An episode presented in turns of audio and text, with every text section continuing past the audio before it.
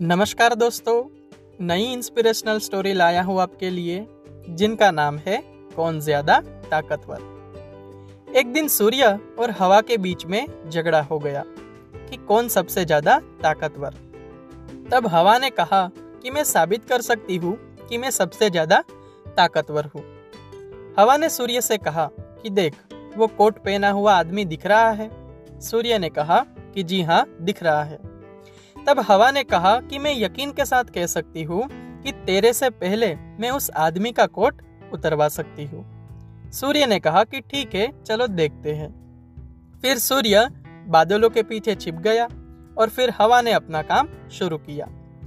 हवा खूब तेज़ी से बहने लगी, पर हवा जितनी तेज़ी से बहती, उतना ही वो कोट वाला इंसान अपने कोट को खुद के शरीर से ज़्यादा लपेट के रखता।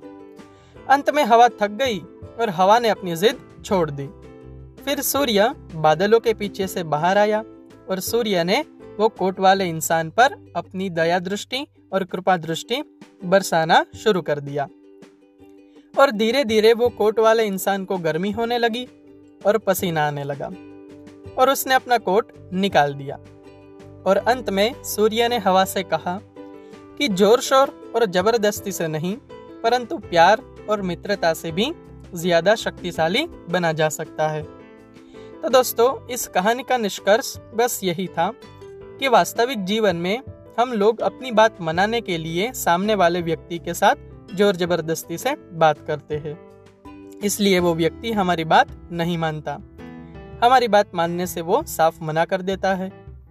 लेकिन अगर हम सामने वाले व्यक्ति से प्यार, मित्रता, इस तरह की दया भावना से बात करते हैं तो वो सामने वाला व्यक्ति हमारी बात ज़रूर मानता है और सरलता से हमारे साथ सहमत होता है। तो दोस्तों, बस इस कहानी का निष्कर्ष यही था। धन्यवाद दोस्तों।